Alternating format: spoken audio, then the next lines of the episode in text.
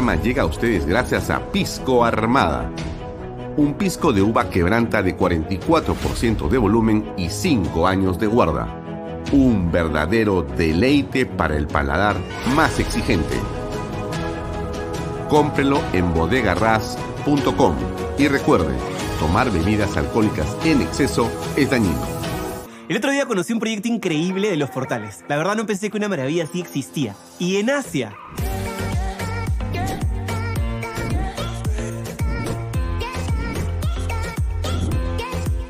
Pero como todo lo bueno siempre se acaba rápido, acompáñenme para que todos ustedes aprovechen esta gran oportunidad de adquirir su terreno y vivir la experiencia Monte Alto.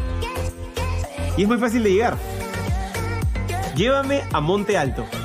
Dirígete a la Panamericana Sur, hasta el corazón de Asia. Imagina tu casa soñada dentro de este exclusivo condominio que cuenta con todo, para que puedas disfrutar del verano y de todo el año. Ah, y puedes ser dueño hoy mismo.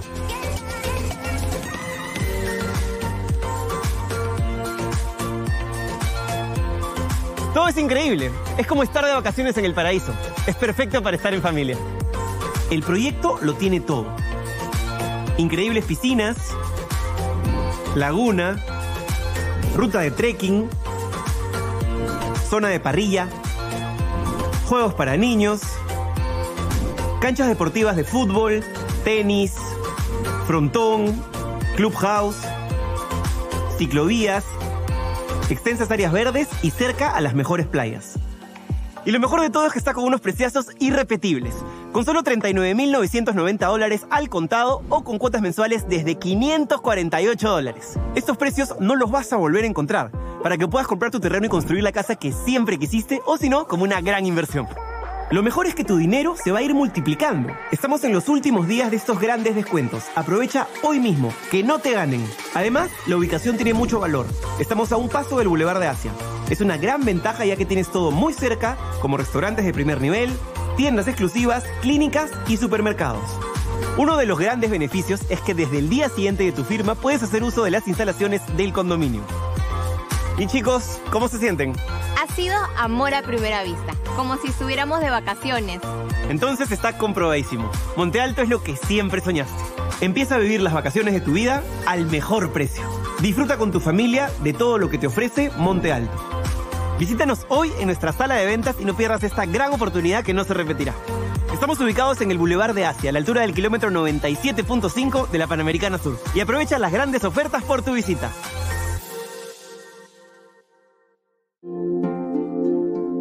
Cumplir el sueño de la casa propia puede ser realidad.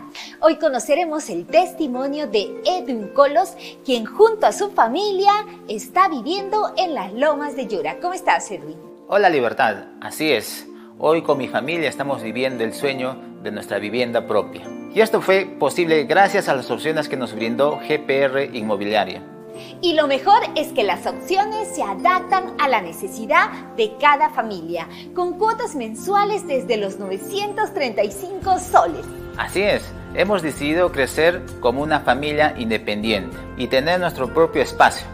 Por eso hemos adquirido una vivienda Capulí que tiene una sala, un comedor, una cocina, dos dormitorios y área para estacionamiento. Tenemos una sorpresa con nuevas facilidades bancarias a través del nuevo programa de crédito Ahorro Vivienda del BBVA Tu Palabra Basta. Con solo firmar una declaración jurada. Así es que acércate hoy mismo y compra tu departamento o casa. ¿Qué es un éxito para ti? ¿Qué ser un éxito? Maestría de Vida es un evento presencial en el Centro de Convenciones de Lima el 18 de marzo, donde conversaremos a profundidad sobre todos estos temas. Así que te espero el sábado 18 de marzo para inspirarte a tomar acción. Adquiere tus entradas en teleticket.com. Nos vemos.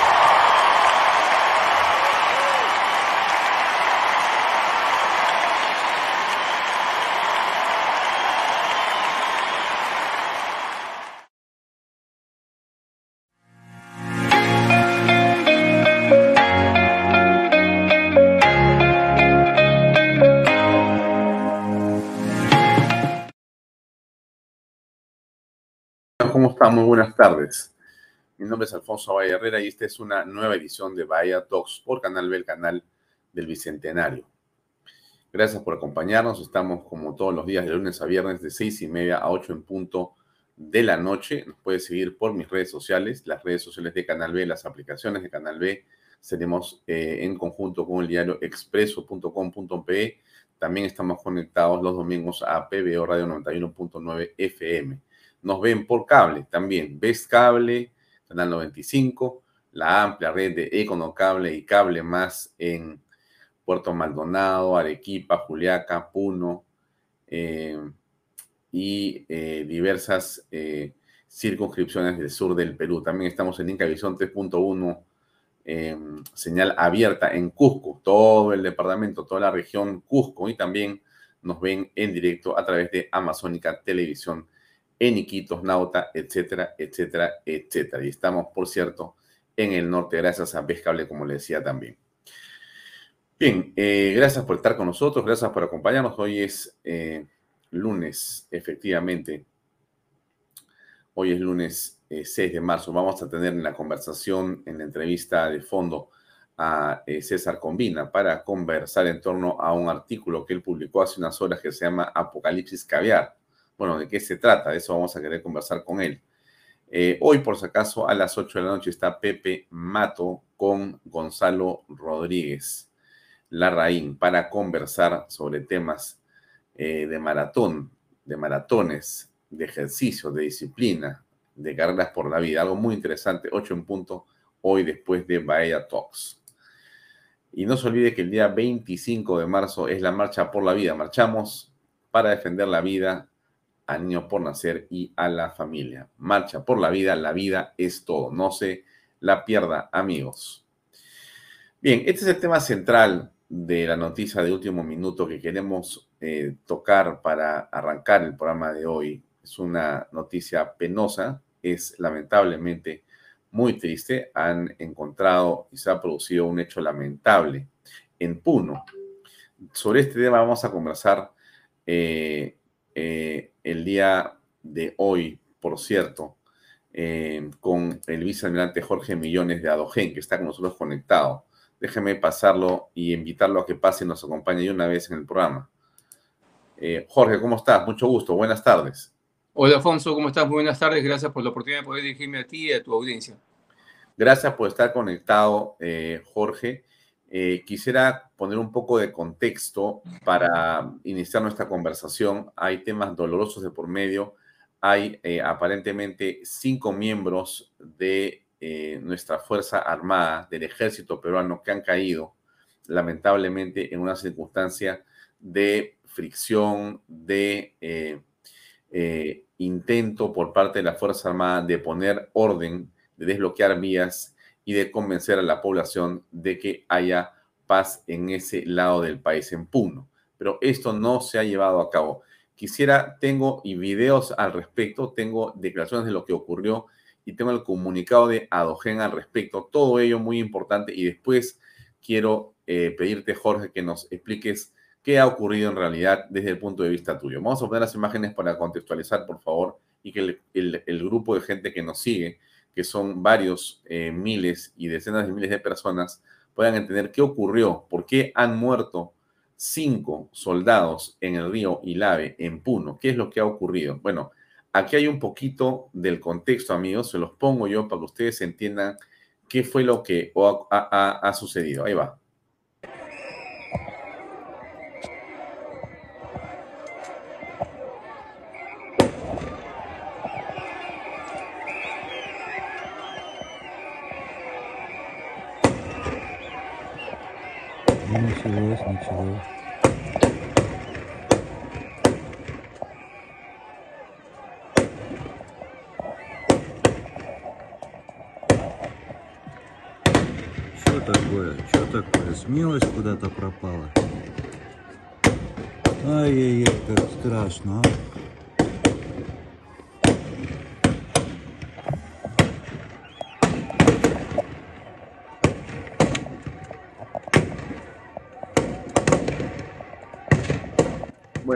Estamos apreciando a un grupo de miembros del Ejército del Perú está siendo en realidad apedreado por una multitud. Deben haber algunos cientos de personas que rodean a este grupo de miembros del ejército que entendemos está en la vía para abrir la misma, para abrir el tránsito que está bloqueado durante semanas y es eh, recibido o repelido o atacado por un grupo de personas que están ustedes viendo a punta de pedradas. Esto ha continuado así en una situación que los han hecho huir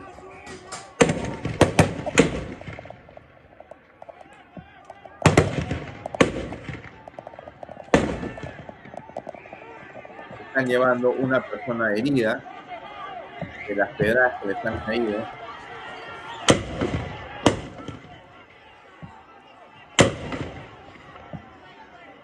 Los han rodeado, los han continuado atacando.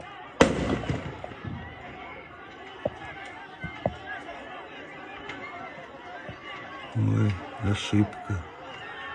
Ошибка. Bien, ¿qué fue lo que pasó acá? Escuchemos una versión después de los lamentables sucesos. Escuchemos esto, por favor. Voy a hacer algunas preguntas y quiero que me respondan en forma concisa. Primero que nada, quiero saber por qué motivo ustedes han ingresado al río. Un voluntario que me responda. Soldado Vilca, mi general. Eh, el motivo que cruzamos el río fue, no teníamos otra escapatoria para ningún lado. Era un aproximado de 800 a 900 personas que nos rodearon ya prácticamente. Nos empezaron a tirar piedras y todo.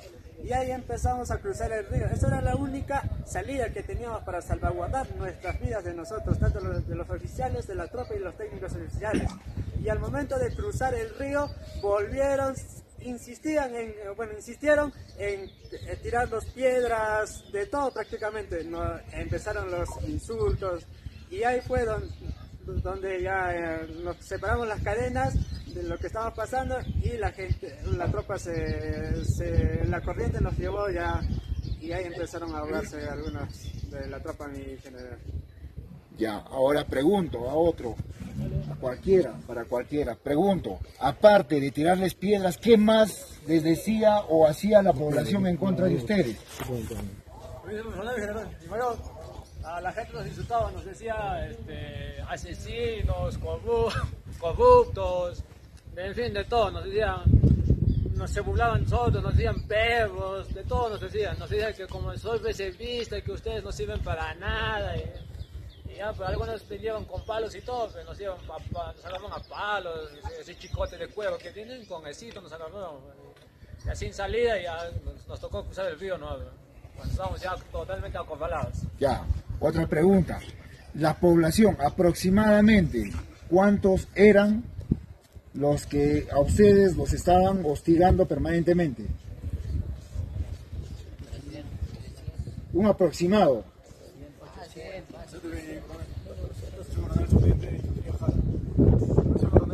En todo el camino que hemos estado hasta llegar al río, está haciendo una más o menos unos, se podría decir entre 250, 300 pobladores.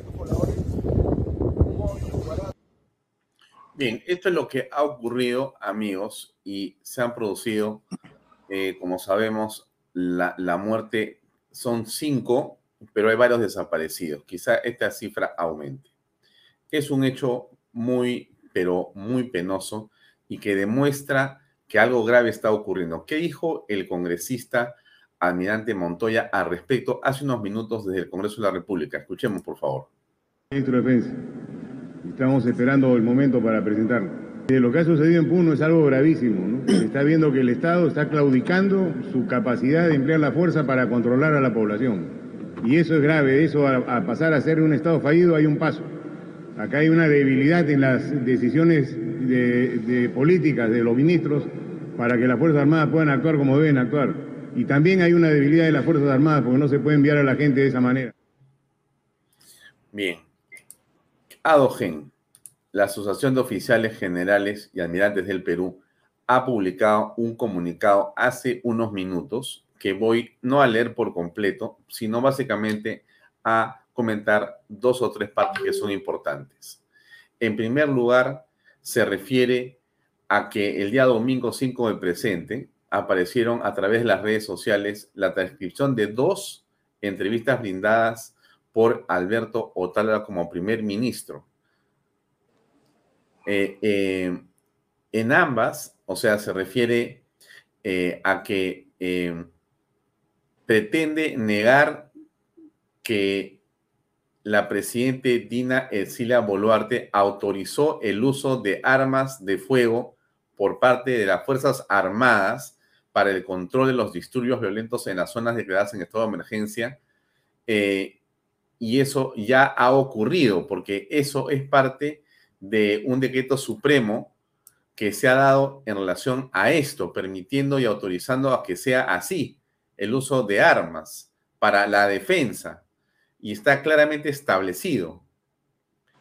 Eh, la declaratoria de estado de emergencia dice, respalda el uso reglamentario de armas de fuego por parte de la Fuerza Armada, razón por la cual no debe dudarse del derecho legal a su uso en el caso lamentable de producirse muertos o heridos como consecuencia de las acciones terroristas perpetradas por violentistas subversivos, al atentar contra activos críticos y demás, ¿correcto?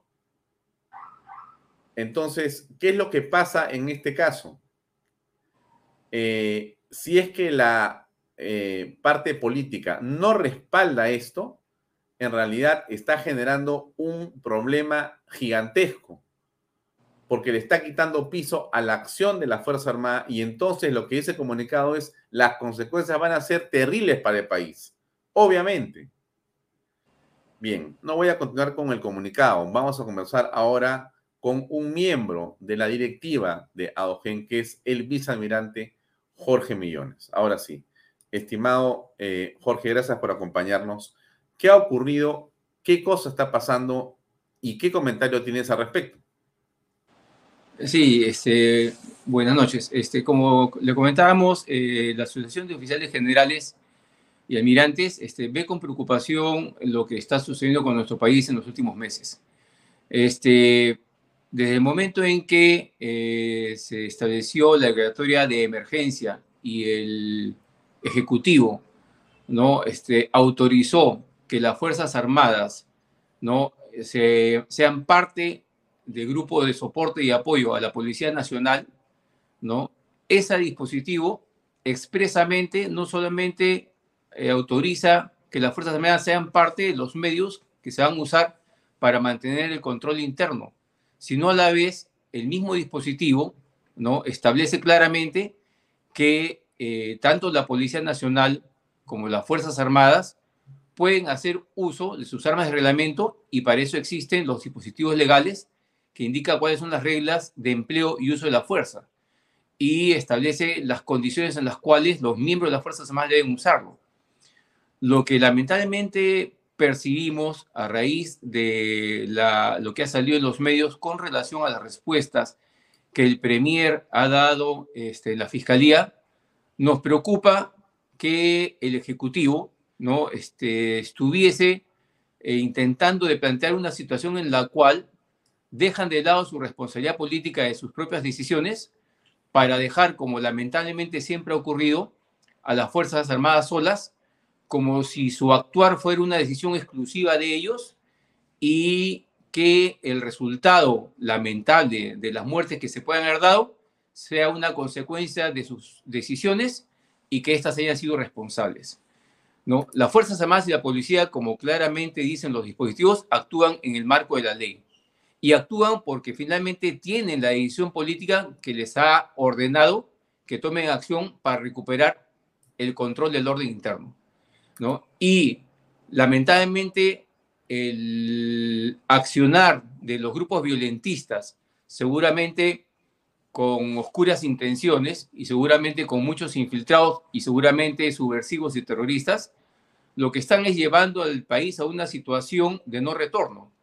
Lo que está sucediendo en Puno es muy grave. Y es muy grave porque el, Estado peruano, en ese temor generado por la intromisión de organismos internacionales, de organismos de derechos humanos y lamentablemente una parte de la prensa que comienza a judicializar las acciones de la policía ¿no? con mala fe, y lo podemos ver claramente en los distintos medios cuando se ve, por ejemplo, ¿no? que el fin de semana unas personas haciendo una supuesta marcha pacífica de pronto agarra una piedra y se la tira en la cabeza a un policía que gracias a Dios estaba con un casco, o que empuja a un policía que está en una moto y que podría tranquilamente haberse caído y, y podría haber afectado su integridad. Y ni bien hace eso, inmediatamente se esconde y parte de, la, de los que son partícipes de estas marchas comienzan de una manera a hacer una barrera y esconderlo. Entonces, ese es el accionar que está sucediendo en muchas partes y eso, de alguna manera, diríamos que es una acción mínima y no es lo que está sucediendo en Puno. Entonces, lo que hemos visto es el accionar de una patrulla que seguramente recibió la orden de salir en apoyo a los medios que también estaban siendo asusados por la población y por los vándalos y por los grupos subversivos, ¿no? Y en su intento por ir a apoyar a, sus, a su este, compañía que estaba en el área, se han visto lamentablemente este, acorralada por los pobladores y no hacen mucho de sus armas, ¿no? De la manera que deberían hacerlo, porque ante el temor mediático seguramente se ven obligados a buscar otras formas para tratar de conseguir el objetivo de llegar al cuartel y, y al ver ¿no? que son finalmente este, violentados por, por la masa, porque es muy fácil ser valiente cuando tienen la masa por medio, y esos pobres muchachos que son hijos de Puno, son hijos de Ilave, se han visto en la lamentable situación de tener que decidir cruzar el río, no solamente para salvar su integridad, sino seguramente para poder cumplir con el objetivo que era llegar al cuartel donde estaban sus otros efectivos. Lamentablemente, en esa decisión de evitar enfrentar a esta masa violentista, ¿no? Al cruzar el río se han visto afectados por la corriente y lamentablemente estos jóvenes, finalmente hay seis de ellos que se fueron llevados por la corriente y en estos momentos el saldo que se tiene hasta este momento son de cinco fallecidos y creo se mantiene un desaparecido. Pero en líneas generales, eso sucede porque esas fuerzas que están tratando de recuperar el orden en la zona no sienten claramente que tengan este, el apoyo de, del más alto, no grado, sino desde el Ejecutivo, desde la Presidenta, desde el Premier, desde el Ministro, para poder actuar como deben. Entonces, eh, eso les impide que ellos puedan actuar, inclusive dentro del marco de las propias normas que se tienen, porque ellos, ¿no? Si ven que peligra su vida, si ven que peligra el punto crítico que le han asignado de tarea como proteger, pueden hacer uso de las armas pero el, todo la campaña mediática internacional, ¿no? Este, y todo esto que está siendo generado por una parte de la prensa lleva a este tipo de situaciones indeseadas, en la cual lamentablemente ahora tenemos ¿no? este, muerte de soldados que lo único que están haciendo es cumplir con su deber. Eh, ¿Cómo interpretas, Jorge, una encuesta que se hace ayer a través de Cuarto Poder? La misma que pongo en la pantalla para que todos los amigos puedan ver. Esto fue hecho ayer por el programa Cuarto Poder de América Televisión, Canal 4. En la noche le preguntan a miles de personas que llaman por teléfono y la pregunta es cuál cree que debe ser la principal acción que debe tomar el gobierno para afrontar la crisis en Puno. Y el 71% dice el uso de la fuerza. O sea, el público, no digamos que esto es una encuesta a nivel nacional, pero las llamadas telefónicas son a nivel nacional y en todo caso marca un derrotero de lo que la opinión pública en otras encuestas ha dicho, que hay que pacificar para poder iniciar el proceso de diálogo o de lo que sea. Sin, sin orden es imposible. No hay nada que hacer si no hay orden. Entonces, el uso de la fuerza, legítimo, ilegal, es lo que la opinión pública señala como que es el camino para afrontar el problema de Puno. ¿Qué piensas al respecto? Estoy totalmente de acuerdo. O sea, desde el momento que un país afronta situaciones como esa, tiene instrumentos constitucionales y legales para actuar. Por eso siguen los estados de emergencia, por eso existen los estados de sitio, por eso existen los estados de excepción. Y en este caso, la situación que se vive en el país, en la zona de Puno, ya no requiere, ¿no? Que, y para eso se ha declarado en estado de emergencia, que el uso de la fuerza tenga que hacerse para recuperar el orden en esa región del país.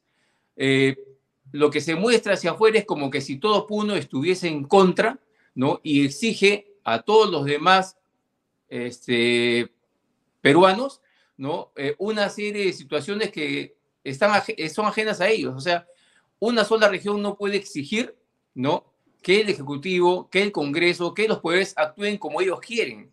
Y hay un montón, seguramente, de peruanos puneños que lo que quieren es vivir en paz, que lo que quieren es llevar el día, día que lo que quieren es sobrevivir, llevarle un pan a sus hijos, no quieren que sus hijos vayan a estudiar y no pueden hacerlo porque están siendo sometidos por pequeños grupos que lamentablemente tienen el control.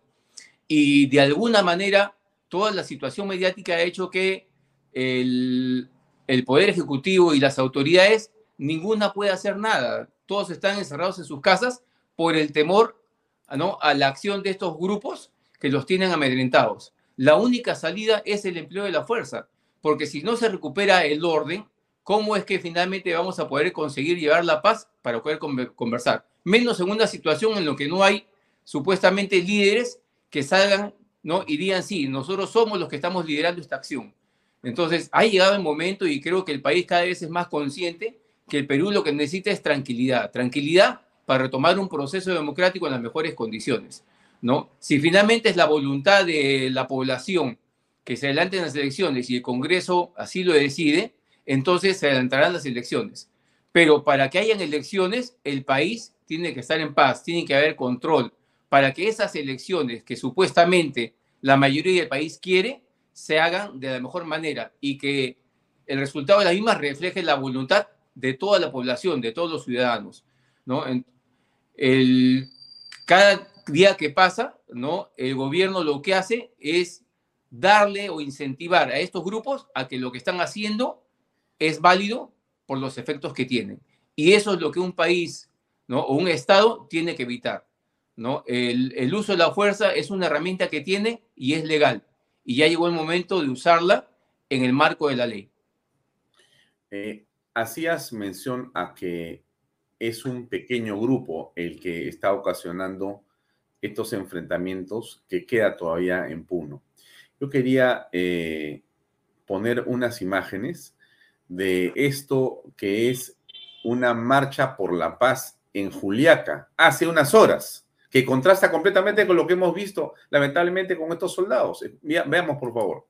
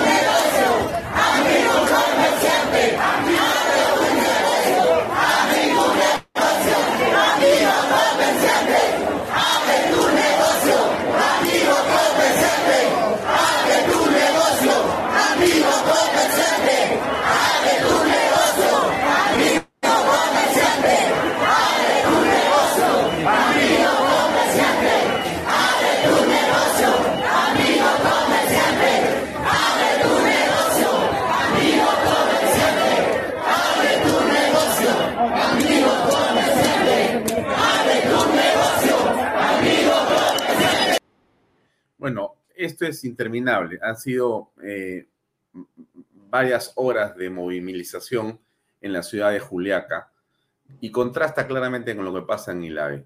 ¿Qué opinas al respecto? No es Puno, es en realidad esta zona que está muy pegada a la frontera y que está muy vinculada a Bolivia. ¿Es correcto? Es, es correcto, es correcto. Y creo que es importante que la población no esté perdiendo el miedo y salga justamente a protestar contra la situación que están viviendo. En el Perú, la mayoría de nosotros lo que queremos es paz, queremos un país que recupere el camino hacia el progreso. ¿no? Hemos perdido más de 20 meses en, en un gobierno aventurero que nos ha llevado a esta situación.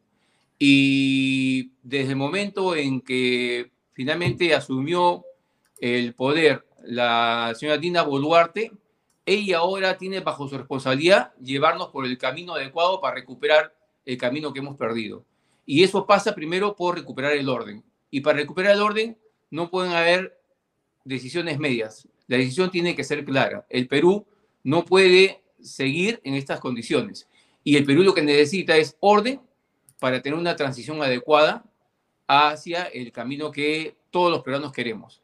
Si no hay orden, no pueden haber elecciones. Si el país, como dice, quieren elecciones, entonces tienen que aceptar que serán las urnas las que decidirán cuál es el gobierno que el Perú va a tener, ¿no? Pero necesitamos primero recuperar el orden y no pueden haber órdenes timoratas.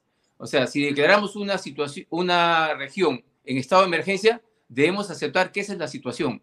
Si, si ordenamos a que las Fuerzas Armadas ¿no? este, apoyen a la policía para el control interno, deberemos aceptar que esa accionar tanto de la policía como de las Fuerzas Armadas serán en el marco de la ley y para ello podrán usar eh, las armas de reglamento, porque para eso tienen dispositivos legales que diseñan cuáles son las reglas de empleo y uso de la fuerza. Y ahora, ¿no? Lo que tenemos que hacer es, ¿no? Sumarnos y apoyar justamente a ese grupo de peruanos, a ese grupo de puneños que está buscando recuperar la paz en sus regiones y justamente darles la seguridad para que retorne la tranquilidad. Pero no podemos actuar pues con medias tintas, no podemos actuar diciendo, no, no te voy a autorizar que uses las armas. Nadie está diciendo que la presidenta dice que disparen a mansalva a la población. Eso no está detrás de las órdenes. La orden lo que está es ¿no? darle la misión a las, a las fuerzas del orden para que recuperen el control interno. ¿no? Cuando uno decreta un estado de emergencia, todos sabemos que hay algunas garantías y derechos constitucionales, derechos constitucionales que quedan de lado. A pesar de ello, a pesar de estar en un estado de emergencia, se permiten las marchas, se permiten las reuniones que no deberían ser, ¿no? A pesar de ello. Y ya cuando un grupo ¿no? este, va más allá una marcha y lo que hace es convertir esta marcha en una condición de violencia contra puntos críticos, contra las fuerzas del orden, los que actúan de esa manera, lo que están haciendo es poniendo en riesgo no solamente su vida y su integridad, porque las Fuerzas Armadas deben hacer uso de sus armas si ven que están en peligro, pero eso es una consecuencia de los actos de ellos. No es que haya habido una orden indiscriminada de decir, señores, disparen a la población. No es así. Y eso es lo que tienen que entender todos. Lamentablemente, ¿no? Han habido instituciones como la Defensoría del Pueblo, ¿no? Algunos medios de prensa que ya están judicializando a las fuerzas del orden cuando todavía no ha terminado la investigación. Las investigaciones que se tengan que hacer determinarán si las Fuerzas Armadas han actuado en el marco de la ley o no. Pero no podemos empezar en estos momentos a ponerle presión a las fuerzas del orden que lo que están haciendo es cumplir una misión que le ha dado el Ejecutivo, desde el más alto nivel, que es la presidenta, con su declaratoria de emergencia. Jorge, eh, ayer en el programa Informe Especial de Diego Acuña, Diego eh, hace un interesante análisis sobre lo que podría estar detrás de este eh, espacio en el que se mantiene después de meses este deseo casi de decisión, casi de separación de esta zona y la vinculación con Bolivia. Quisiera poner unos segundos para que todo el equipo de gente que nos sigue, la, gente que nos sigue, que es muchísima, este, que también ven seguramente Willax, pero que no, de repente no vieron ayer, pero vale la pena en este contexto de la conversación poner este minuto y medio del programa para entender algo, a ver qué nos dices tú. Lo pongo, ¿ya? Y enseguida lo comentamos. Ahí va. Escuchemos, por favor, amigos. interna que vive nuestro país, Bolivia, que se encuentra en una profunda crisis por falta de dólares, ha encontrado una gran oportunidad la comercialización del oro ilegal, informal y artesanal que se extrae del Perú. Y esa es la razón por la que el país vecino está tan pendiente de nosotros, específicamente de Puno y Madre de Dios. Recordemos que más del 90% de oro producido ilegalmente en el Perú sale por la frontera con Bolivia, situación de la que se aprovecha el país altiplánico pues luego de que el oro sale de nuestro país, este lo legaliza y lo presenta como propio. Es decir, lo nacionaliza como si el metal se hubiese extraído de Bolivia para luego exportarlo a países como los em-, Emiratos Árabes, que le compran el oro sin ponerle mayores peros y les otorga lo que más falta le hace, dólares. Esto se puede corroborar revisando sus cifras anuales de producción de oro. Bolivia producía regularmente alrededor de 12 toneladas por año desde el año 2000, cifra que fue decayendo hasta que en 2010 tan solo alcanzó a producir cerca de 6 toneladas y media. Increíblemente, para el año siguiente, la producción de oro se duplicó, sin que haya existido de por medio ningún nuevo proyecto minero de envergadura, algo que desde luego es imposible. Desde entonces, las cifras oficiales bolivianas de producción de oro pasaron de 11 toneladas anuales a más de 40 por año en el 2022. Esto realmente explica por qué Evo Morales y el movimiento al socialismo de Bolivia están tan pendientes de las regiones de Puno y Madre de Dios, porque ambas regiones son las principales productoras de oro ilegal en Perú. Y al haber estallado la violencia en dichos lugares, suscitando la presencia de las Fuerzas Armadas, se ha incrementado la dificultad para trasladar el oro ilegal. Bolivia ha puesto los focos aquí porque nuestra situación interna pone en evidencia su actual crisis monetaria, que no es más que el resultado de la incompetencia de los gobiernos del MAS, Movimiento al Socialismo. Un país que se esperanzó únicamente en el precio del gas, que no desarrolló sus industrias, que despilfarró los recursos demagógicamente y se robó el resto, que tiene un déficit fiscal del 9% del PBI, que no es sujeto de crédito externo ya y que actualmente tiene menos de 500 millones de dólares en reservas en el Banco Central. Increíblemente, y esto tiene que quedar claro a los jóvenes del Perú, a quienes les digo que las cifras no mienten. Los demagogos peruanos de izquierda, como Johnny Lescano y Verónica Mendoza, sostienen hasta hoy que ese fracasado modelo económico de Evo Morales, sesgado hasta más no poder por su anacrónica ideología de pobreza, es un modelo a seguir para el Perú. Enorme convulsión. ¿Qué opinas de esa versión que señala Diego Acuña en su programa ayer? Eh, es totalmente cierto y creo que para todos los que de alguna manera nos mantenemos informados, comprendemos y entendemos que esta lucha no es solamente interna, ¿no? Este, es claro que eh, Castillo eh, no este, obtuvo el poder porque fue financiado ¿no? no solamente por algunos sectores económicos internos, sino seguramente también por sectores externos que lo que buscan justamente es que el Perú no entre en esa relación o ese anillo del cual forman parte eh, países como Nicaragua, Venezuela, este, Cuba, ahora Colombia, Argentina y por supuesto Bolivia. Y Bolivia claramente con sus diversas entradas y con las reuniones que ha tenido con Castillo antes, durante y después de las elecciones, es un hecho que seguramente debe haber financiado su campaña. Y eso ha sido parte de lo que él está buscando. ¿No? Bolivia nos necesita y necesita esa región del sur para seguramente no poder tener este, controlados los ingresos que ahora le son escasos. El problema es que lamentablemente esa presión eh, internacional que hemos visto totalmente eh, manipulada, como por ejemplo la presencia de pseudo defensores de derechos humanos de Argentina que vienen en una misión de cuatro o cinco días, escuchan solamente a cuatro personas de parte y dicen que acá lo que ha habido es una matanza de las fuerzas del orden. Entonces, lo que hay acá es no solamente una lucha interna contra grupos eh, no violentistas internos y seguramente grupos subversivos que todavía se mantienen, grupos de minería ilegal, de narcotráfico, ¿no? etcétera, etcétera, etcétera. Y, por supuesto, los mismos anillos internacionales que finalmente actúan en contuberio y lo que están buscando es eso, ¿no? Controlar ¿no? Qué fácil hubiese sido mantener a Castillo y de alguna manera controlarlo y que sea parte de ese anillo de poder para sus oscuros intereses, que por supuesto lo que al final quieren son los recursos de países como los nuestros.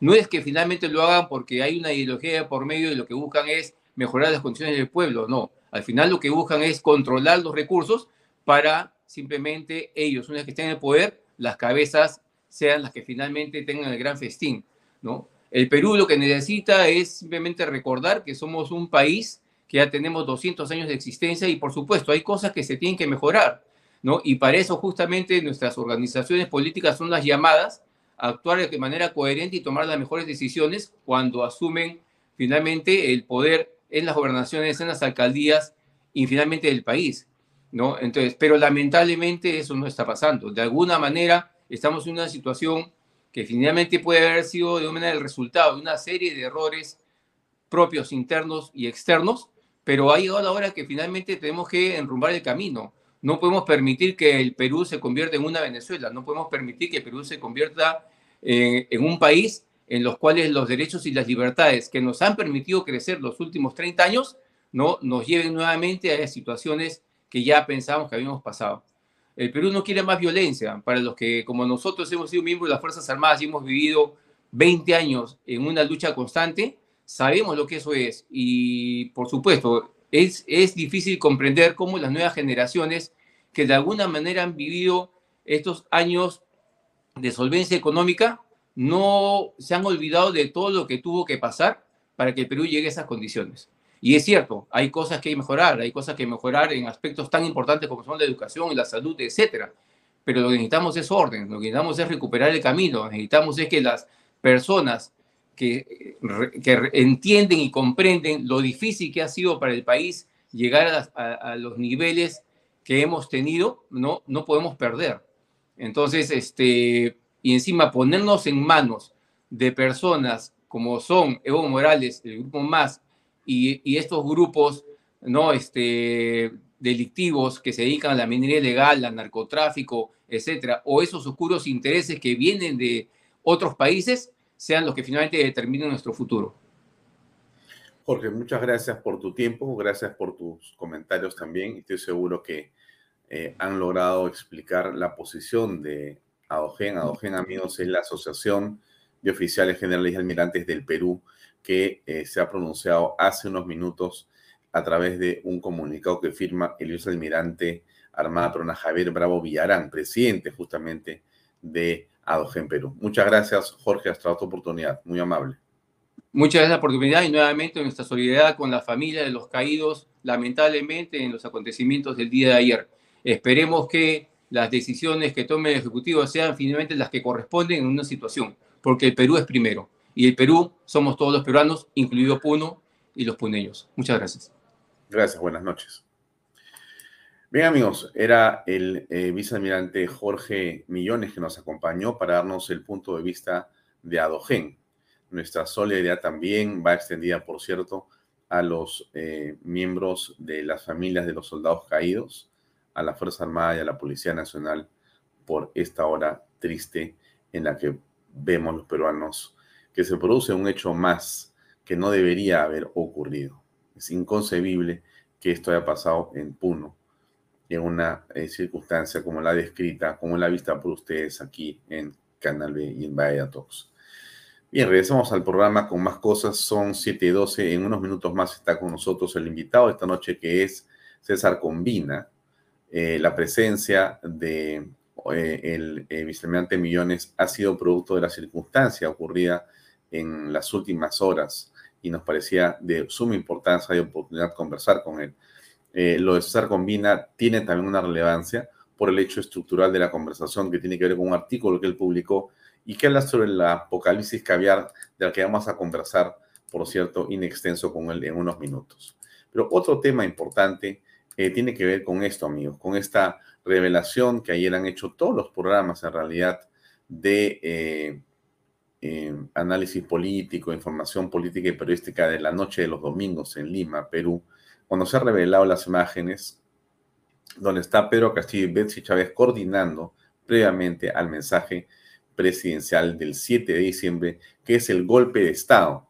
No hay en realidad ninguna duda al respecto de que hacían este par juntos, con Aníbal Torres que entra también ahí. A ver, veamos el video, juzgue usted mismo por, por su cuenta. ¿Estamos bien? ¿Estamos bien? No creo que salga mucho el micro, pero lo voy a direccionar. Voy a probar. Una palabrita para...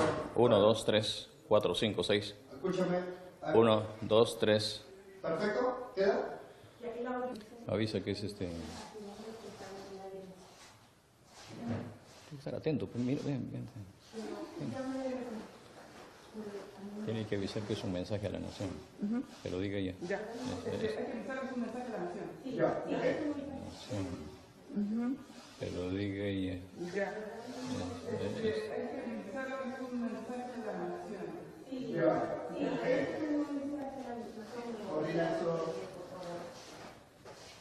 Está mirando. No, no se puede grabar.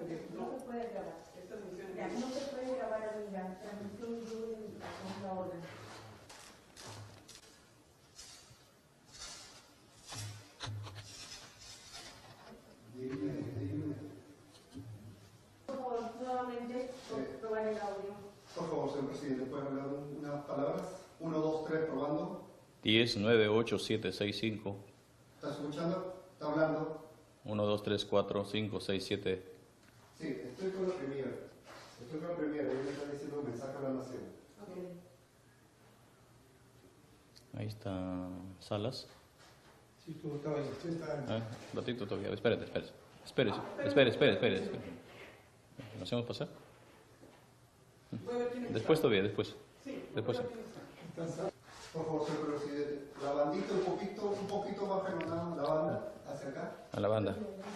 Ahí, ahí, ahí está perfecto. Ok. Prevenidos.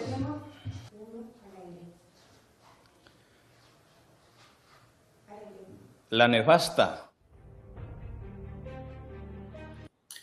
Bien, amigos, yo creo que eh, a estas alturas, con sinceridad, resulta eh, inútil tratar de negar los hechos por parte de los participantes. La señora Betsy Chávez a estas alturas ya está bastante comprometida. Ya se ha circulado una acusación constitucional contra ella en el Congreso de la República esta mañana y estamos seguros que la Fiscalía, tanto en el caso de ella como en el caso del señor Aníbal Torres, harán y tomarán las decisiones que corresponden para evitar fugas y para que la justicia prevalezca. Las investigaciones tienen que tener un giro en virtud de lo que hemos visto. Lo que ha señalado la señora Betsy Chávez, el señor Aníbal Torres, y además eh, de manera eh, conjunta, tanto el señor eh, Guido Bellido como los demás actores en el cantinflesco, digamos, hecho de justificar al señor Pedro Castillo diciendo que no se acuerda de nada, que no sabe qué ocurrió, que él ha estado drogado, que algo le han dado para tomar, que estuvo amenazado, que le han puesto una pistola en la cabeza, que tenían a su familia amenazada y demás especies, todo eso es simplemente una burla a toda a estas alturas por lo que hemos apreciado. Lo que sabíamos ya era que era una burla. Pero ellos continúan y han continuado. Eh, inclusive esa misma versión se ha ido a Colombia. Ha sido repetida por Evo Morales, repetida hasta el cansancio por AMLO en México y por otros amigos de, eh, digamos, Pedro Castillo y sus designios maléficos con respecto al Perú. Es una, y era una burla absoluta que no resistía el menor análisis. Pero aquí lo que estamos comprobando es lo que todos los peruanos sabíamos de sobra, pero ahora está comprobado. Entonces, esto no es algo que le parece o no le parece a alguien. Estos son hechos objetivos sobre los cuales la Fiscalía de la Nación ha debido ya hoy en la mañana tomar cartas en el asunto y detener a las personas que están vinculadas a estos hechos delictivos. Ha habido una flagrancia y esa flagrancia ha tenido en la señora Chávez y el señor Aníbal Torres a dos personajes que han sido fundamentales, esenciales y que han participado de los hechos de manera directa. Ellos son instigadores, facilitadores y creadores de estos delitos. ¿Por qué la lentitud en la fiscalía? ¿Por qué siguen libres y no han sido detenidos? Creo que esto, eh, a todas luces, estimada señor y señora que nos sigue, eh, es realmente muy importante para los efectos de que no quepa la menor duda de lo que ocurrió el 7 de diciembre y quienes estuvieron en la eh, creación de este golpe de Estado y en la ejecución del golpe de Estado.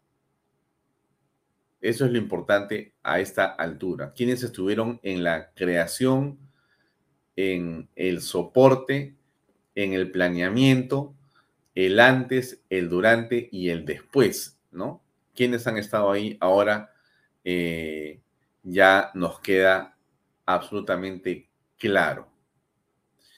Eh, ¿Qué significa esto para el futuro cercano? Bueno, yo creo que al señor Pedro Castillo, como usted seguramente ya tiene que haber visto también en diversas otras notas, eh, la Fiscalía ya ha pedido 36 meses de prisión preventiva por los delitos que se le venía investigando antes del 7 de diciembre y antes del golpe de Estado. Lo que el golpe de Estado hizo en realidad fue precipitar su eh, encarcelamiento.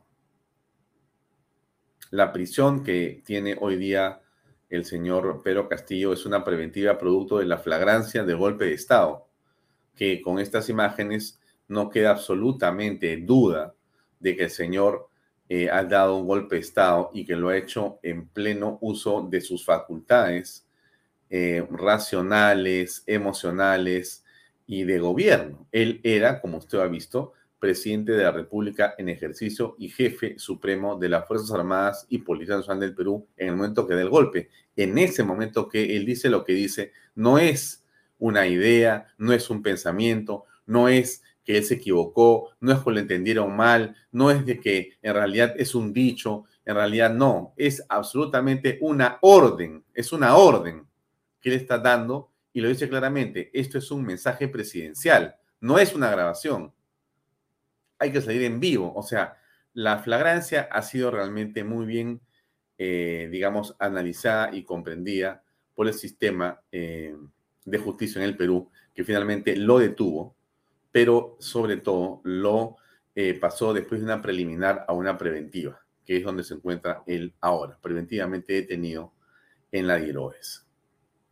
Bien, son las 7 y 21. Eh, nuestro invitado, César Combina, debe estar eh, muy cerca, pero no lo vemos todavía. Vamos a ver dónde se encuentra don César Combina para que pasemos a conversar con él sobre los temas que habíamos dicho. A ver.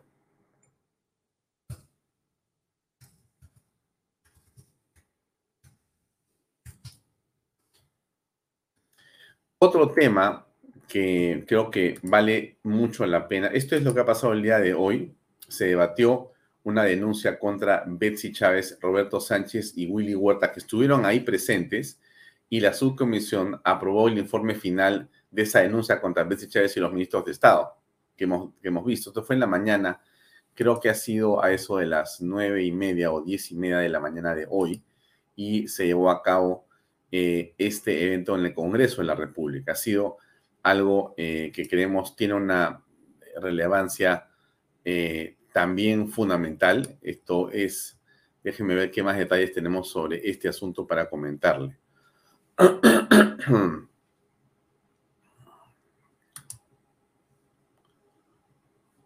A ver, la acusación mm, hubo 17 votos en favor, 2 en contra y una abstención.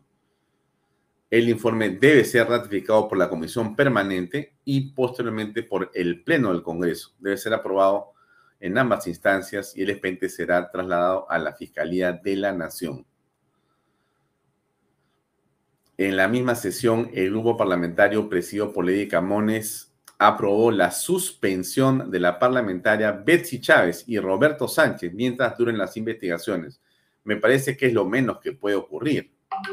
La denuncia constitucional que responde al fallido golpe el 7 pasado diciembre fue presentada por la fiscal de la Nación, Patricia Benavides, y la propuesta del informe final fue sustentada por el congresista de Acción Popular, William Soto. Eso es tal y como es.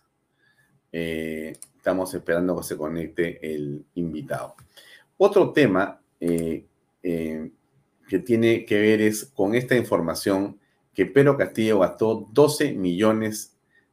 Realmente esto es increíble. Estos eran realmente una joya, estos caballeros, ¿no? Bueno, Pedro Castillo y Aníbal Torres. Aníbal Torres es el que eh, ordena esto desde la PCM, ¿no? Pero ellos, confabulados, han gastado 12 millones de soles en publicidad dirigida a los medios alternativos de provincia. A algunas personas o radios o microradios eh, que tienen apenas un permiso, eh, de repente inclusive momentáneo o circunstancial para difundir y uno, otro, digamos, eh, amigo de estas personas. Y esto fue eh, otorgado en gran medida a quienes tienen programas en Facebook o eh, a dueños de, insisto, medios de comunicación que tenían permisos a punto de expirar Y bueno, eso ha ocurrido en Cusco y ha eh, ocurrido en otros lugares como en Bagua Grande, donde hoy día las personas están enfrentadas a Dina Boluarte por completo. Esto es lo que ha venido ocurriendo de una manera que es sinceramente impresionante. Creo que ya veo en el horizonte a César Combina. Vamos a ver si podemos contactarnos con él de una vez. Aquí está. César, ¿cómo estás? Muy buenas noches. Buenas noches, Alfonso. Buenas noches a todos ustedes. Disculpen la demora. No, no, no. Me parece que eh, eh, esperábamos un minuto, unos minutos antes, pero estás acá. Y en primer lugar, vamos al grano de la conversación. Apareció de repente un artículo tuyo hace unas horas y me pareció muy interesante porque ha salido al frente. El artículo se llama Apocalipsis Caviar. Es muy pequeño, tiene tres párrafos, pero ha sido un poco la yugular del tema y por eso quería conversar ahora que nos digas, eh, bueno, ¿Qué cosa es un caviar? Porque siempre acá hay que hacer un poquito de docencia, porque el público a veces entiende, pero como tú sabes, hay diferentes, digamos, acepciones. Hay, hay una gran, digamos, definición de caviar. Hay varias, eh, digamos, en el camino opiniones sobre lo mismo. Van todas en la misma dirección, pero siempre bueno es escuchar una más, ¿no es cierto? Una interpretación más para poder después entrar de lleno al tema de por qué ves un apocalipsis. ¿Qué es para ti un caviar, estimado César Combina? Bueno, Alfonso, como tú dices, ha habido mucha gente que se ha, hecho un esfuerzo de generar concepto y generar teorías sobre lo que es caviar en el Perú y, en gran parte del mundo, porque este término viene de Francia, este término viene de la política francesa, justamente de quienes desde una posición de privilegio, de privilegio de clase, hablando desde un punto de vista marxista, eh, dicen defender los intereses de una clase que no representa. Entonces, esta situación, que es una contradicción eh, dentro de la visión marxista de la política, de la visión eh, marxista y materialista de lo que significa hacer política, genera esta dicotomía que, por ejemplo, en nuestro país se expresaría en, en, algunos políticos peruanos, pero que si lo tendríamos que traer a una política que el día de ayer ha estado en televisión nacional, en Willax, con un reportaje específico sobre justamente eh, lo que significa llamarse de izquierda y de causas populares, pero eh, tuitear desde Europa podría ser Sigrid Bazán. ¿no? Esta es una primera definición muy básica, pero que creo que en el Perú se ha acentuado por una segunda contradicción. Eh, una segunda contradicción que va hacia lo que significa la forma de vida de un caviar. Es decir, un caviar, por tanto, es una persona que dice representar algo que no representa, que es una contradicción política natural, pero que en segundo lugar no trabaja, es decir, no compite, no eh, tiene un espacio que se haya ganado a pulso, sino que más, viene, que más bien viene justamente por este primer privilegio que decíamos, es decir, el caviar en el Perú no nace por una competencia y un desarrollo académico, un desarrollo laboral, un mérito propio, sino por la red de contactos, por el amiguismo, por una argolla que por pensar similar a otro caviar te termina jalando usualmente al Estado. Y es por eso que la mayoría de caviares, que, y, claro, el, artículo fue muy a la yugular sobre este caso específico, viven del el Estado mientras que la mayoría de peruanos viven por generar los impuestos que terminan financiando a esta pequeña casta política, que bueno, como tercera parte de la definición, es una casta política muy pequeña, muy elitista, pero que además tiene mucho poder. Y es un poder que desde mi punto de vista está llegando a su fin. ¿Por qué hablas de un apocalipsis? ¿Qué cosa ha ocurrido en la República Caviar que ahora resulta que eh, están, no sé si la palabra es retirada, pero por lo menos están afligidos. Algo les ha sucedido. ¿Qué cosa es, según tú? Bueno, para mí, eh, tal como les, como les señalaba en la columna, empieza, es el inicio del fin de la República Caviar, como tú lo has llamado y que, como creo que lo hemos sentido por más de 23 años la mayoría de peruanos. Los caviares nacen de la izquierda peruana y nacen de esta eh, unidad de la izquierda que hasta los años 90 se mantenía más o menos unida en dos o tres frentes de izquierda unida, izquierda socialista, eh, más o menos bajo el paraguas de Javier Díaz Canseco, el paraguas de Henry Piz y el paraguas de Frejolito. Pero cuando estos tres líderes toman cada uno su camino, fallecen, dejan la política, etcétera. Lo que tenemos es que en los años 90 el espectro popular es representado más bien por la derecha, por el Fujimorismo. Y esta gente se reacomoda en la academia. En los años en los, en los, inicios del 2000, cuando cae el régimen de Alberto Fujimori, es allí donde se reinsertan desde el gobierno de Valentín Paniagua en adelante, y creo que son 23 años donde podemos decir que ellos han puesto presidentes, han puesto ministros, han manejado el aparato estatal como les ha como les ha dado la gana, han puesto las prioridades del Estado, es decir, eh, a través del acuerdo nacional, a través de ese plan, a través de las consultorías, a través de los medios de comunicación, nos han dicho a los peruanos qué cosa es lo más importante. Por ejemplo, entre ellos el caso de educación. Para ellos no es importante invertir en la primera infancia. Cuando, cuando toda persona que ha estudiado un mínimo de políticas públicas sabe que invertir en la primera infancia es lo más importante, porque tú no puedes cosechar si no siembras. Ellos se fueron de frente a donde había dinero, la educación universitaria. Y, por ejemplo, crearon este, este, esta superintendencia que a nivel de papel, a mí, yo estoy a favor de, la SUNEDO a nivel de papel, pero no a nivel del manejo, no a nivel de lo que ellos hicieron con la SUNEDO, en donde buscaron privilegiar, obviamente, sus intereses y buscar crear nichos de mercado, por así decirlo, laboral para ellos mismos. Y esto ha sucedido estos 23 años en algunos ministerios, en algunos espacios. Yo creo que podemos, eh, y, creo que todos los peruanos van a coincidir que, por ejemplo, el Ministerio de Cultura, el Ministerio de Salud, el Ministerio de Educación, eh, gran parte de los órganos eh, supervisores del Estado han terminado apropiados por esta organización caviar. Y a mí me parece que ha llegado a su fin. ¿Por qué? Porque ellos tomaron una decisión de la cual no se pueden limpiar. La decisión primera fue apoyar a Pedro Castillo y a Vladimir Cerrón en segunda vuelta.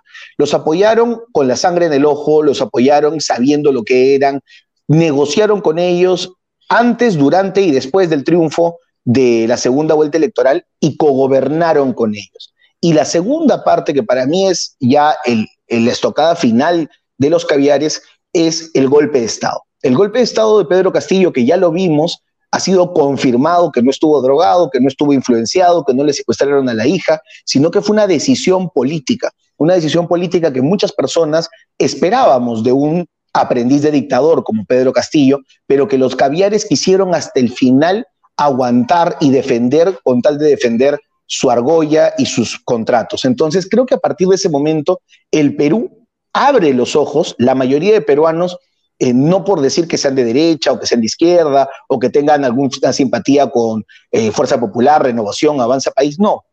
el peruano de a pie, ese que no le importa la política, que es el 80% de los peruanos, se abrió los ojos, se le cayó la venda cuando vio a periodistas en coro con políticos, en coro con supuestos académicos defender un gobierno criminal que, estaba empobreciendo al Perú, que lo estaba llevando al caos, y posteriormente defender un golpe de Estado. Creo que eso es el inicio del fin y por eso titulé mi columna eh, La Apocalipsis Caviar. Creo que a partir de ahora los números electorales de los caviares serán peores, más magros aún de lo que ya eran, y lo peor es de que se les ha caído también la, túnica que ellos tenían, que era la túnica de la moralidad. Ellos hablaban desde un pedestal, criticaban y decían, e, ese político es así porque es tal, este político es aprista, este político es fujimorista, este sujeto que ni siquiera lo conocía muchas veces, le ponían un mote porque ellos hablaban desde un supuesto pedestal moral al defender un criminal, al negociar con un criminal, la moral ha sido claramente el lo último de lo que pueden hablar los caviares y creo que el Perú abrió los ojos y a partir de ahora están cuesta abajo. Claro, eh, y es importante, me has hecho recordar una entrevista que le hicimos a Fernán Altuve a propósito de su libro Los Conservadores, donde él explica que el eh, caviaraje y la República Caviar surge efectivamente en el toledismo eh, y en realidad se proyecta estos años hasta ahora.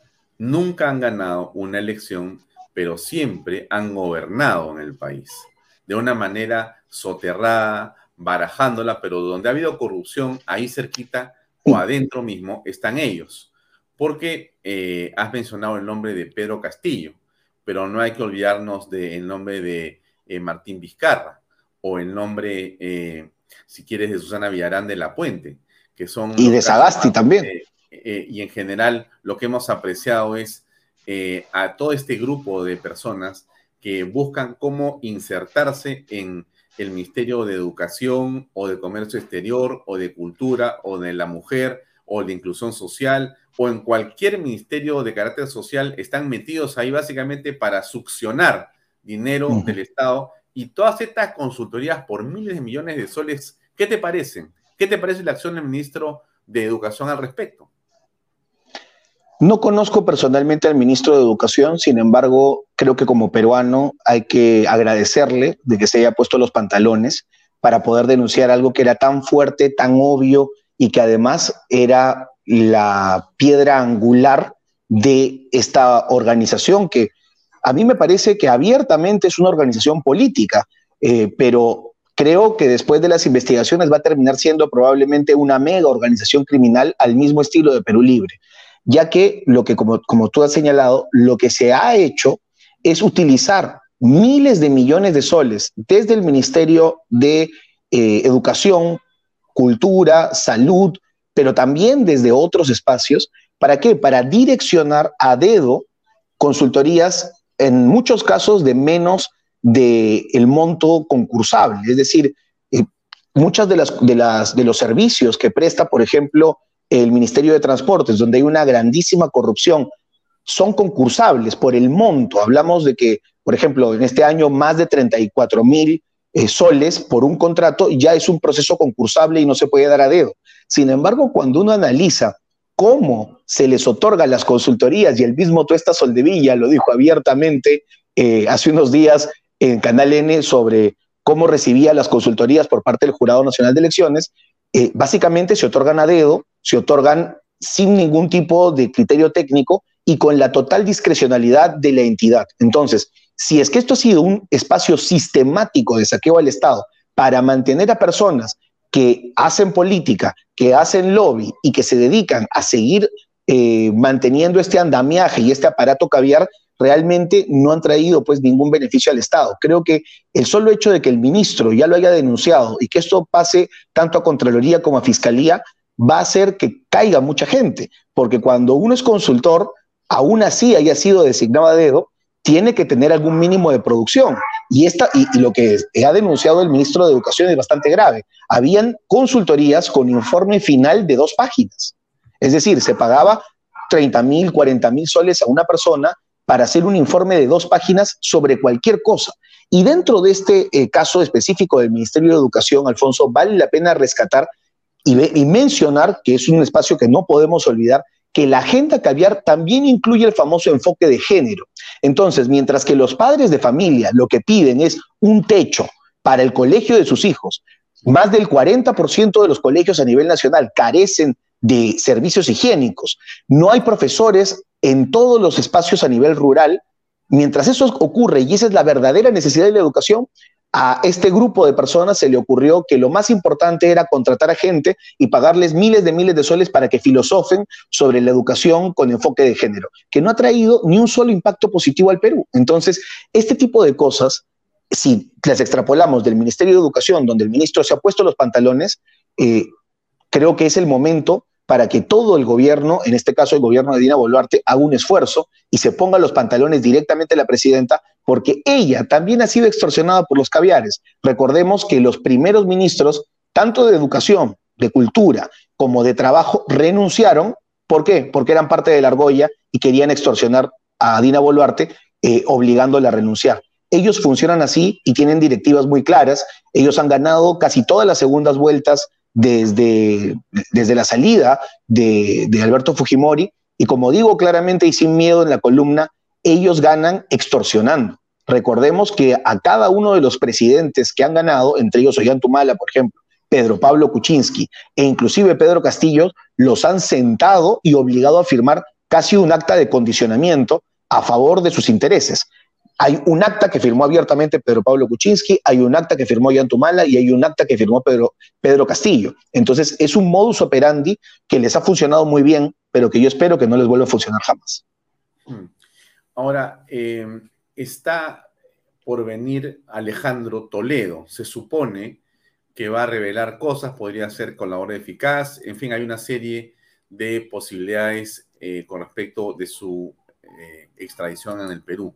Eh, ¿Qué crees tú que va a ocurrir ahí? Porque hay sobre la fiscal de la Nación un ataque enorme, justamente porque Alejandro viene Toledo y va a ser interrogado por la señora Patricia Benavides. Bueno, acá hay un comentario de un connotado abogado que me gustaría escuchar por unos segundos y después lo comentamos por en razón a este tema.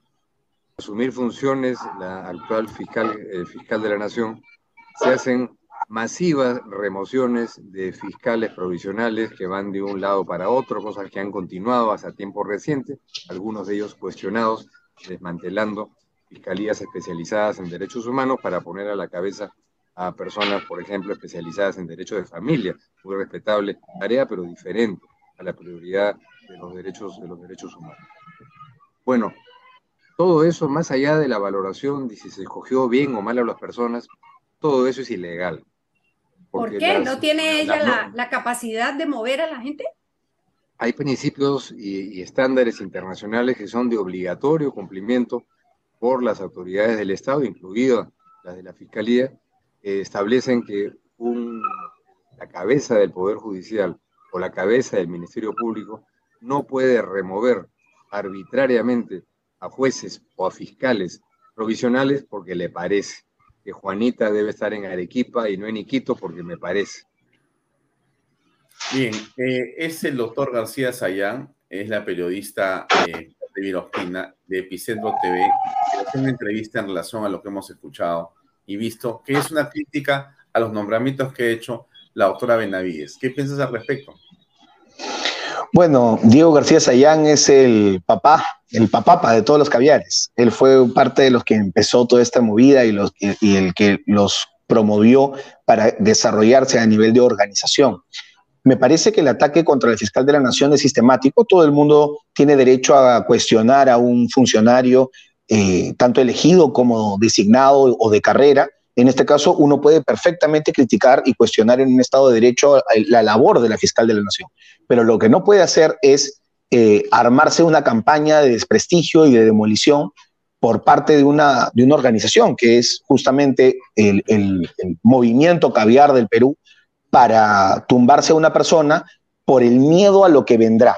¿Qué cosa ocurrió que le ha generado tanto pánico a los caviares con respecto a la fiscal de la Nación actual. La fiscal de la Nación actual tiene claro eh, una, que tiene que darle respuestas a algunos grandes problemas del Perú. Por eso, cuando asumió, no fue como Zoraida Ábalos y se sentó a tomar un café en privado con Pedro Castillo, sino que asumió su rol y comenzó a cuestionar al régimen sin miedo a las críticas, sin miedo a las amenazas de muerte y sin miedo a los ataques.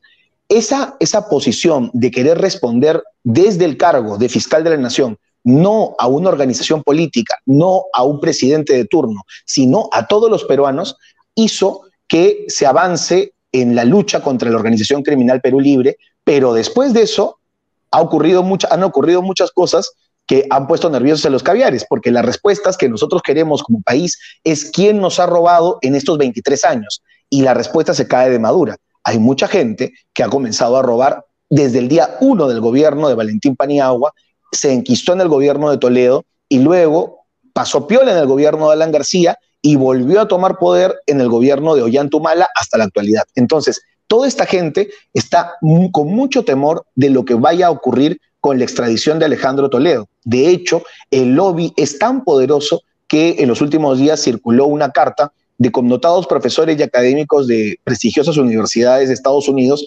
pidiéndole por favor al secretario de Estado que no extraditen a Toledo. Toledo es un criminal y Toledo tiene que responder a la justicia peruana, pero no va a responder en un fuero cualquiera. Va a sentarse con la fiscal de la Nación que tuvo los pantalones de enfrentar a Pedro Castillo y a Vladimir Cerrón. Estoy seguro que tendrá también los pantalones para enfrentar a esta, mega, a esta megamafia. Mm. Estabas hablando eh, también de algo que había dicho eh, Aldo Mariate sobre Steven Levinsky. Y hay un artículo de Carlos Hamann eh, con mucha precisión publicado en el reporte que habla justamente en torno a este tema, ¿no? Y eh, explica que la manera en que pretenden defender eh, dando argumentos de carácter racial con respecto de Toledo no vienen al caso. El día de hoy, otro connotado este, pensador, no recuerdo el nombre de esta hora, ha dicho que tanto Levinsky como Fukuyama están hablando casi, digamos, tonterías, porque no tienen nada que ver un supuesto ataque al indigenismo no tiene nada que ver una supuesta conspiración porque no existe y tampoco tiene nada que ver que sea un gobierno dictatorial que lo está buscando. Que lo que ha hecho Toledo, en palabras de esta persona, voy a buscar quién es ahorita, es básicamente robarse 35 millones de dólares. Y eso está totalmente probado. O sea, no hay nada que discutir. Y bueno, todos estos este, señores caviar, caviarazos y caviarones, al final de cuentas, entre ellos mismos buscan defenderse. Y, ya es hora, eh, que bueno que el Congreso pueda hacer algo al respecto, no solamente el tema de las consultorías, que hay una este, comisión que va a tratar de impulsar el congresista Muñante sobre el tema de las consultorías en el Ministerio de Educación, sino que el tema de Villarán de la Puente. O sea, es un asunto tan o más eh, contundente que el del señor Toledo, porque ella ha confesado que tomó y aceptó las coimas supuestamente para proteger a la ciudad de los ladrones. O sea, para evitar que los ladrones vengan, yo robo. Es impresionante. Y eso lo ha dicho ella, está confesado. Pero la, la justicia demora todavía un poco en ese tema. Pero en relación a los caviares, para cerrar, tú ves ahí claramente una especie de hecatombe, pero eh, tienen medios, tienen dinero, tienen ONGs, manejan una parte de la fiscalía, una parte por un Judicial todavía de manera importante. ¿Qué piensas tú sobre eso? Sí, el poder, el poder que tienen ellos fue completo, completamente hegemónico. Recordemos que parte de la, de la campaña del 2021 fue virtual por la situación de pandemia y por las presiones que ponía los medios de comunicación frente a candidatos como por ejemplo César Acuña, como Rafael López Aliaga, como Hernando de Soto, que no podían hacer campaña porque no se les permitía ningún tipo de aglomeración, sin embargo, estaba libre en, en, su cancha solito el señor Pedro Castillo haciendo campañas y hasta fue apresado en Madre de Dios en plena pandemia por hacer campaña y hacer un meeting cuando estaba prohibido. Pero ellos mantienen este doble estándar de siempre atacar a los candidatos que no les gustan y a los candidatos aliados o a los cuales se podrían jalar tenerlos ahí sueltos. Ahora han perdido gran parte de esta hegemonía, básicamente porque el peruano ya sabe de qué pie cojean y lo que les va a venir, si bien ellos siguen teniendo poder en fiscalía, siguen teniendo poder en la academia, siguen teniendo un poder muy fuerte en los medios de comunicación, creo que en los próximos meses y con miras al 2026 lo que les va a venir es bastante duro. No creo que vayan a tener un resultado electoral ni siquiera del, magro 2.5% que sacó Julio Guzmán.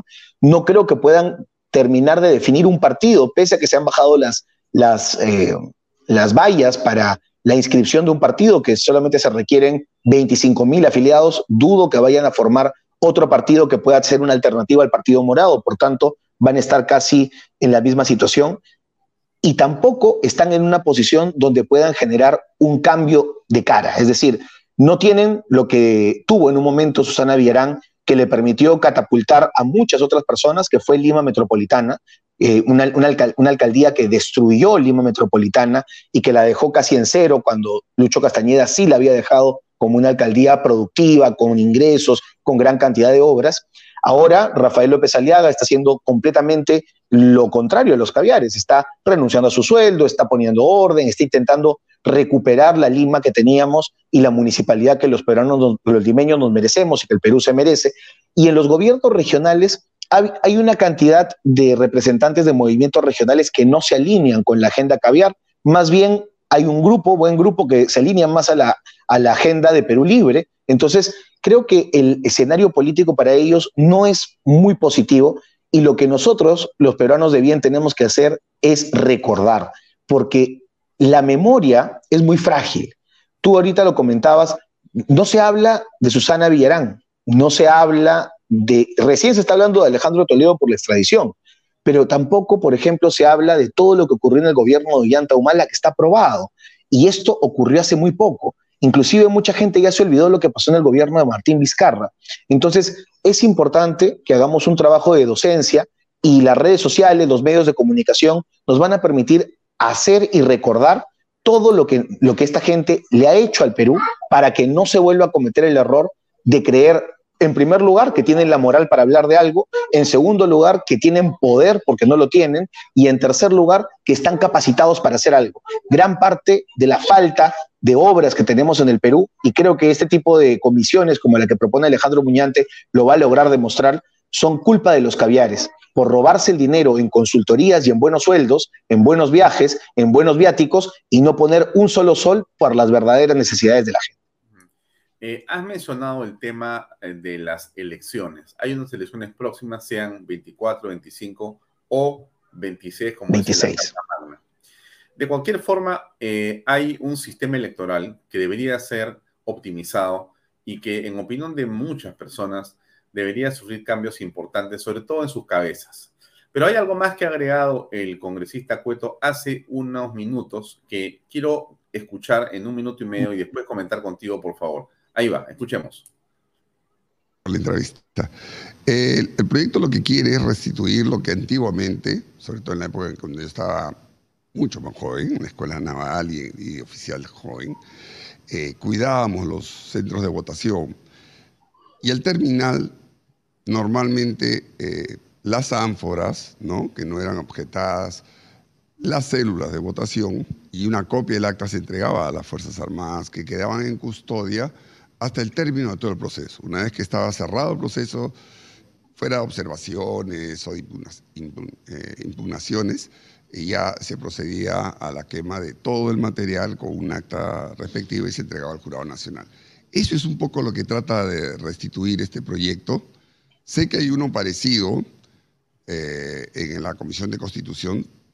No sé si han visto el mío aún, por lo menos no me han llamado y no sé si lo han considerado, pero de todo caso espero de que cuando se vea en el Pleno se haya eh, adjuntado también o se haya considerado lo, lo que he presentado ahí como proyecto de ley.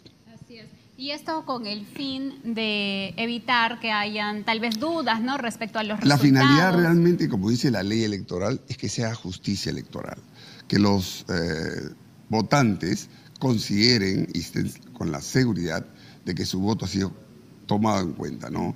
Y que no nos suceda lo que ha pasado en las últimas eh, votaciones, donde los partidos que normalmente piden para verificar no les entregaban ni el padrón, ni mucho menos tenían las células de votación para hacer un contado, conteo, no de cualquier mesa, de las mesas que eran objetadas, ¿no? Entonces, esto trata de ir en ese sentido. Así es. Actualmente, por ejemplo, se publica en la página eh, las, eh, los resúmenes ¿no? de, la, de, las mesas de votación. ¿Estas cédulas, según su proyecto, también tendrían que ser subidas al sistema o solo tendrían que ser resguardadas, como usted dice, para algún tipo de interrogante que haya en algún momento? No, no. Eh, lo que trata acá es de que se guarden el material electoral. Las cédulas, básicamente, y una copia del acta en las Fuerzas Armadas para que haya una tercera, no, no opinión, porque las Fuerzas Armadas no van a opinar, simplemente haya una eh, un tercer objeto de verificación. Antes que lo comentes, este, César, una buena noticia es que el día de hoy han aumentado el número de troles en este programa y los insultos se han multiplicado. Ese es señal que avanzamos. O sea que eh, nos has traído eh, mucha, digamos, este, atención de personas que normalmente no ven este programa. O sea, el, el, el Troll Center Caviar. Empezamos muy bien la semana. ¿Qué opinas de lo que decía Pepe Cueto? Bueno, creo que lo que ha dicho el congresista Cueto es algo muy importante, porque el día de hoy los que nos hemos enfrentado en la élite electoral, eh, básicamente terminamos bajo un solo, un solo eh, garante, que es el Jurado Nacional de Elecciones. Y la OMPE, porque básicamente trabajan en equipo. Tú eh, dependes de uno para el material electoral y para el conteo básico y luego dependes del otro para la justicia electoral, pero no hay en ningún momento la posibilidad de que tú tengas un garante externo. Es más, eh, los que han participado como observadores electorales en ningún momento se llevan una copia del acta. Entonces, realmente tú, eh, como candidato, como partido, como organización política, dependes siempre de lo que te diga la OMPE y si la OMPE se equivocó o hizo un mal trabajo o buscó hacer un mal trabajo o algún mal funcionario, termina impactándote a ti porque el Jurado Nacional de Elecciones va a resolver exactamente como la OMPE quiere. Esto permitirá, de acuerdo a lo que ha señalado el congresista Cueto, eh, un tercer elemento para la verificación de los resultados electorales. No es de que los, eh, los militares van a tener un rol protagónico en la justicia electoral, no, sino que ellos se dedican a guardar parte del material electoral sobrante y cuando hay alguna apelación al jurado nacional, que es el que administra la justicia electoral, eh, básicamente el jurado puede avisar a las Fuerzas Armadas y pedir una copia y de esta forma tener la copia del acta que entrega la OMPE, la copia del acta de las Fuerzas Armadas y la copia del acta de las organizaciones políticas. De esta forma creo que se transparenta los resultados electorales y es una muy buena posición que está adoptando eh, propuesta que está adoptando el congresista Cueto y creo que todos los peruanos deberíamos defenderla. Hay muchas reformas que además del cambio de cabezas electorales, que me parece importante que todos los peruanos entendamos que el señor eh, Salas tiene que salir, por ejemplo, el Jurado Nacional de Elecciones, ya cumplió su periodo, no se puede quedar, ya nos hizo suficiente daño y ahora que regrese a, a, su vida en el Poder Judicial para que entre otra persona que le pueda dar mayor tranquilidad y seguridad a los peruanos en el caso de justicia electoral además del cambio de las cabezas, que venga acompañado de reformas reales. Por ejemplo, esta que está proponiendo el señor Cueto, hay otra que también debería, deberíamos adoptar, que es la que ocurre en Chile, donde los medios de comunicación pueden participar en todo y grabar todo el proceso de conteo de los votos. Eh, ahora, grabar y tomar fotos y grabar videos en el momento del conteo está penado por ley. ¿Por qué? Si todos los ciudadanos tenemos una cámara, eh, una cámara en el celular, allí tendríamos cinco o seis ojos por cada mesa para evitar que nos roben un solo voto, porque finalmente lo que queremos no es beneficiar a un partido político, sino beneficiar a todos los peruanos. Cuando el voto de los peruanos se respeta, se beneficia a todos. Entonces, creo que es un gran esfuerzo que se tiene que hacer y espero que estas reformas sean aprobadas previamente, un, año previo al 2026, porque si no, lamentablemente nuestra ley electoral nos dice que si no está aprobado un año antes de la convocatoria de elecciones, no se aplica para el siguiente periodo.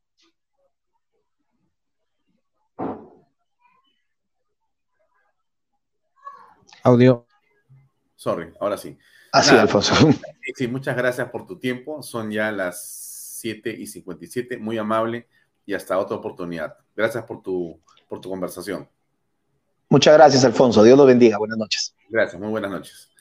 Bien, amigos, era César Combina que estuvo con nosotros aquí en Bahía Talks. No se olvide que el día 25 de marzo marchamos para defender la vida al niño por nacer y a la familia. Marcha por la vida. La vida es todo. Y después de este programa viene Perfiles con Pepe Mato y que entrevista a Gonzalo Rodríguez Larraín. No se lo pierdan. Eso es todo con nosotros, amigos. Nos vemos mañana a las seis y media en punto con más en Vaya Canal del canal del Bicentenario. Buenas noches. Permiso. ¿Qué es un éxito para ti? ¿Qué ser un éxito? Maestría de Vida es un evento presencial en el Centro de Convenciones de Lima el 18 de marzo, donde conversaremos a profundidad sobre todos estos temas. Así que te espero el sábado 18 de marzo para inspirarte a tomar acción. Adquiere tus entradas en teleticket.com. Nos vemos.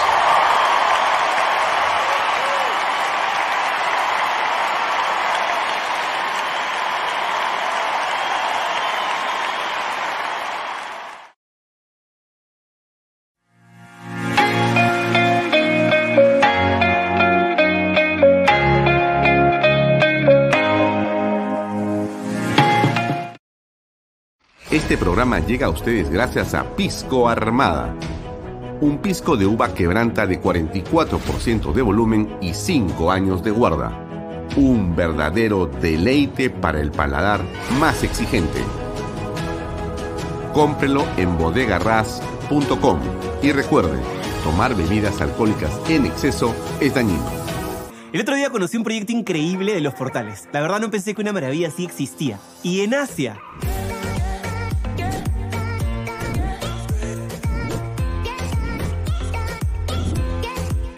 Pero como todo lo bueno siempre se acaba rápido, acompáñenme para que todos ustedes aprovechen esta gran oportunidad de adquirir su terreno y vivir la experiencia Monte Alto. Y es muy fácil de llegar. Llévame a Monte Alto. Dirígete a la Panamericana Sur, hasta el corazón de Asia. Imagina tu casa soñada dentro de este exclusivo condominio que cuenta con todo, para que puedas disfrutar del verano y de todo el año. Ah, y puedes ser dueño hoy mismo.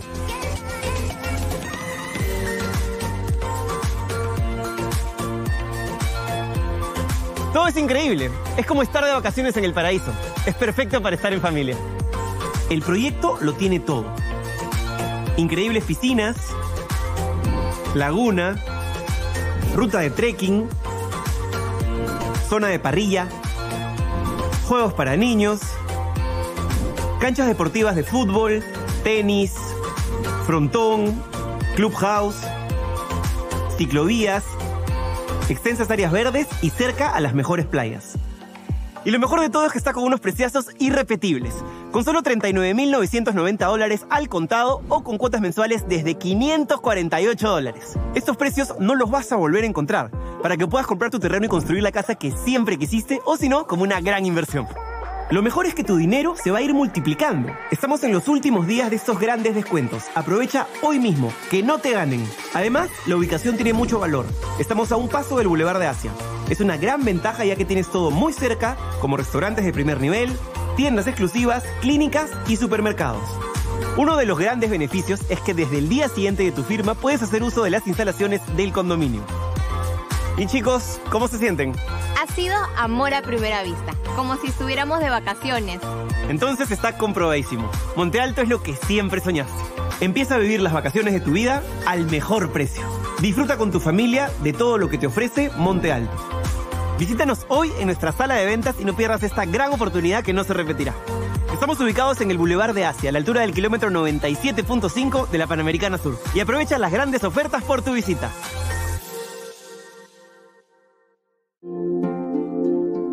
Cumplir el sueño de la casa propia puede ser realidad. Hoy conoceremos el testimonio de Edwin Colos, quien junto a su familia está viviendo en las lomas de Yura. ¿Cómo estás, Edwin? Hola, Libertad. Así es. Hoy con mi familia estamos viviendo el sueño de nuestra vivienda propia. Y esto fue posible gracias a las opciones que nos brindó GPR Inmobiliaria. Y lo mejor es que las opciones se adaptan a la necesidad de cada familia, con cuotas mensuales desde los 935 soles. Así es, hemos decidido crecer como una familia independiente y tener nuestro propio espacio. Por eso hemos adquirido una vivienda Capulí que tiene una sala, un comedor, una cocina, dos dormitorios y área para estacionamiento. Tenemos una sorpresa con nuevas facilidades bancarias a través del nuevo programa de crédito Ahorro Vivienda del BBVA Tu Palabra Basta. Con solo firmar una declaración jurada. Así es que acércate hoy mismo y compra tu departamento o casa.